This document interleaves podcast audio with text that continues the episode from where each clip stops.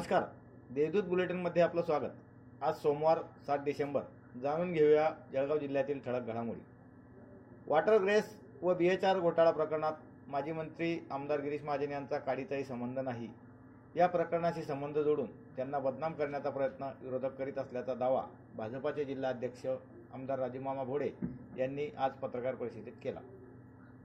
भाईचंद हिराचंद रायसोनी पतसंस्था घोटाळ्यातील संशयित आरोपींना पुणे न्यायालयात हजर केले असता पोलिसांनी त्यांना न्यायालयीन कोठडी सुनावली.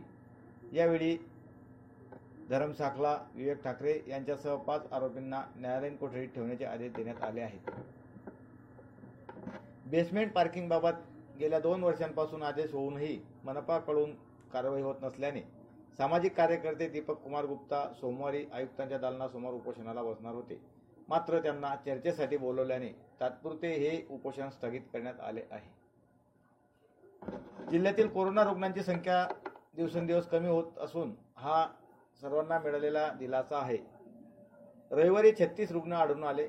त्यामुळे आता जिल्ह्यातील रुग्णसंख्या चौपन्न हजार सातशे एकोणनव्वद झाली. आतापर्यंत त्रेपन्न हजार रुग्ण कोरोनामुक्त झाले. यातील बेचाळीस रुग्णांना नुकताच डिस्चार्ज देण्यात आला. सध्या चारशे चौऱ्याहत्तर रुग्णांवर उपचार सुरू आहेत. जळगाव शहरातील संत तोताराम महाराज नवचैतन्य लेवा पाटील समाज मंडळातर्फे वधूवर सूचक पुस्तिकेचे प्रकाशन जिल्हा बँकेच्या अध्यक्षा रोहिणीताई खडसे खेवलकर यांच्या हस्ते करण्यात आले. यावेळी जिल्हाभरातून कार्यकर्ते उपस्थित होते. या होत्या आजच्या ठळक घडामोडी. याबरोबरच वेळ झाली इथेच थांबण्याची. भेटूया पुढील बुलेटिन प्रसारणात.